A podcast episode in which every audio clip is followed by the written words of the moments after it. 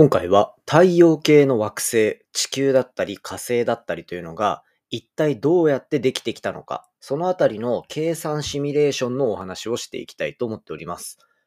今回こちらの研究によって内側の地球だったりとか水星、火星っていうような比較的小さい岩石でできた天体に対して外側には氷でできていたりガスでできていたりっていうような天体がある。そこが惑星系ができる、太陽系ができるタイミングでどうやって作られていったのか、そんな研究結果になってますので、ぜひ最後までお付き合いください。佐々木亮の宇宙話。2022年6月26日始まりました佐々木亮の宇宙話。このチャンネルでは1日10分宇宙時間をテーマに最新の宇宙トピックをお届けしております。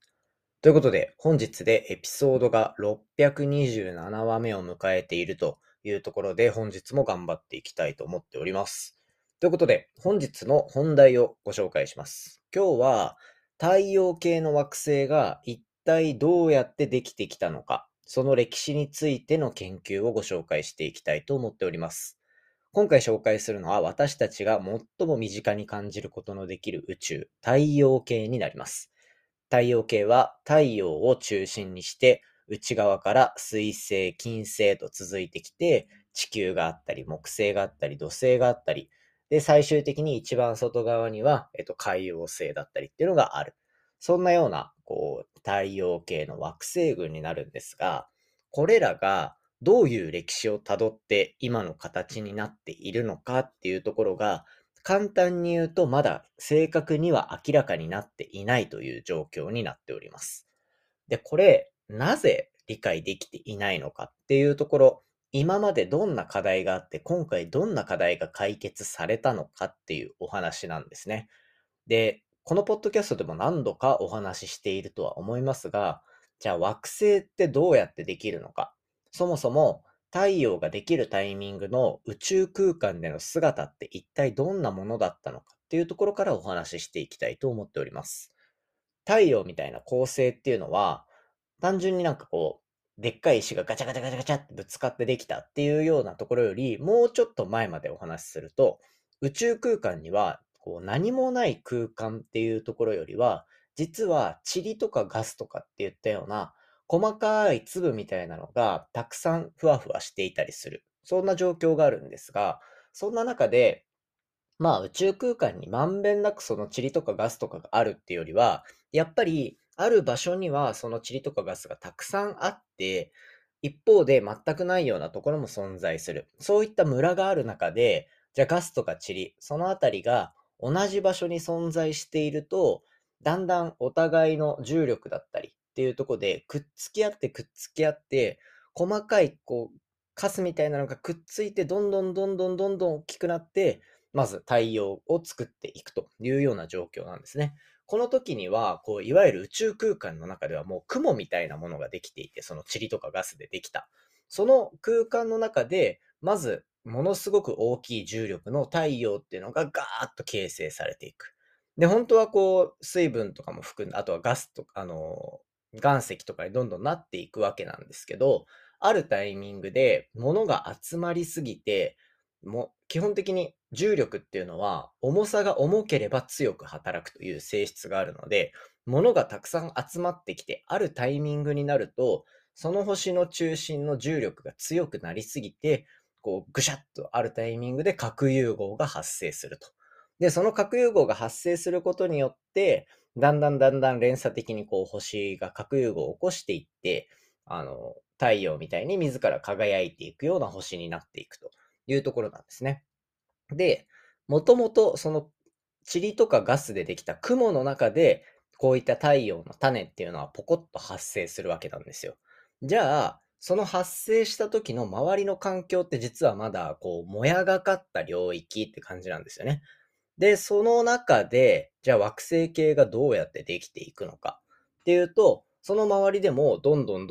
そのガスと塵とかがくっついて塊を作り始めると。で、真ん中には巨大な重力を持っている太陽っていうのが現れることによって、そこに吸い込まれるような動きだったりとか、あとは太陽系ってぐるぐる回ってると思うんですが、そういった回転運動も加わってくるというようなところで、ガスの中でこう石の塊、水分を含んだ石の塊とかがゴンゴンできていく中で、太陽のこう赤ちゃんみたいな周りをそのガスとかガスの塊、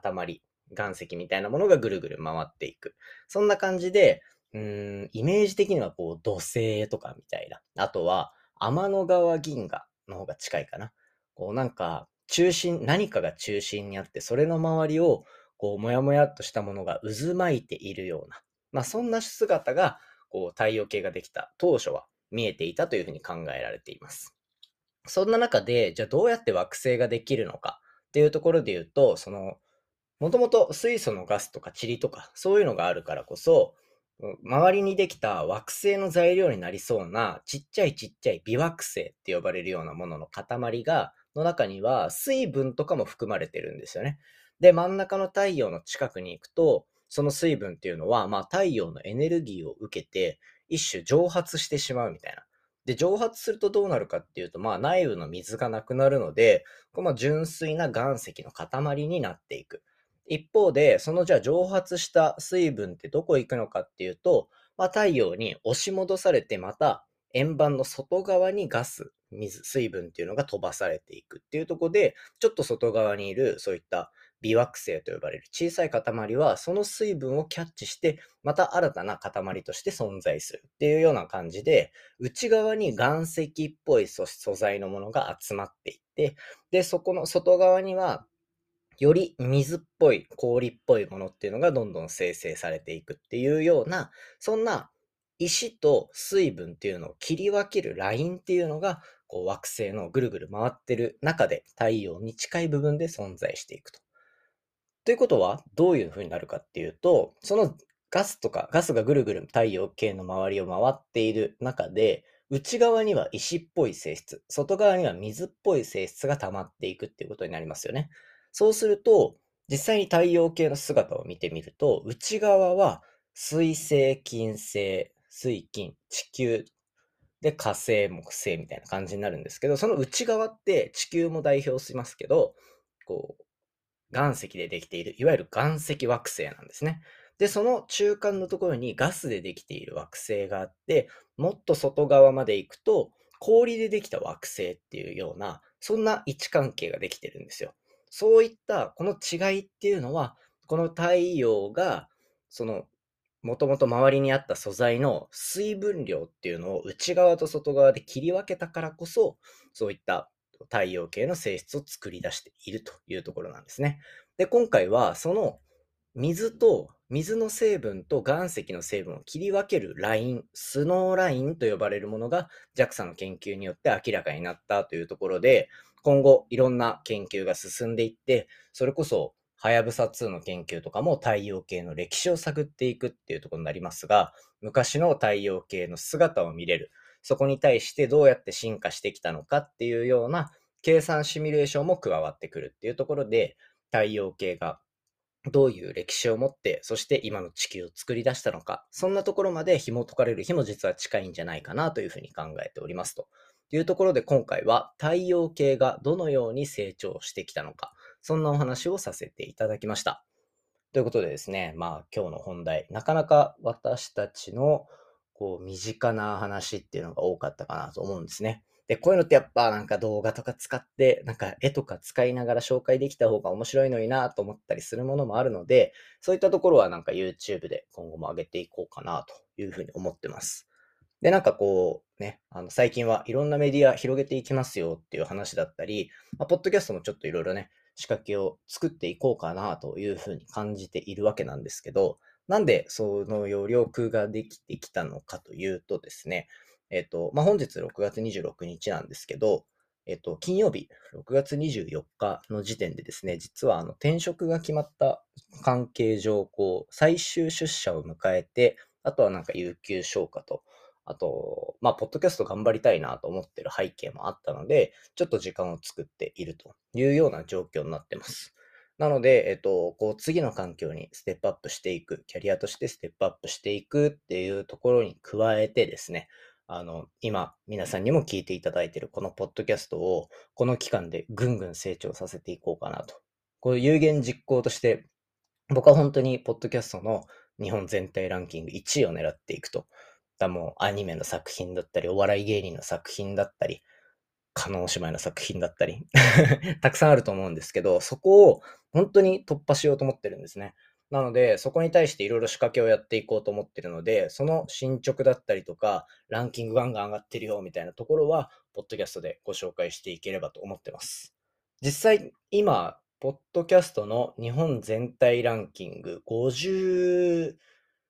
昨日パッと見た感じ51位とかあったんですよね。なので、ちょっと下がってる可能性はありますが、だいたいそのぐらいにいる、普段は100位前後とかそのぐらいにいるので、ここで虎視眈々とタイミングを狙い、ガンガンこう上を攻めていく、そんなところを目指してやっていきたいなというふうに思ってますので、ポッドキャストこれ進化していくこの後の 1,2 ヶ月間ぐらいっていうのはなかなかの見ものだと思ってますので、ぜひ登録してお待ちいただければと思っております。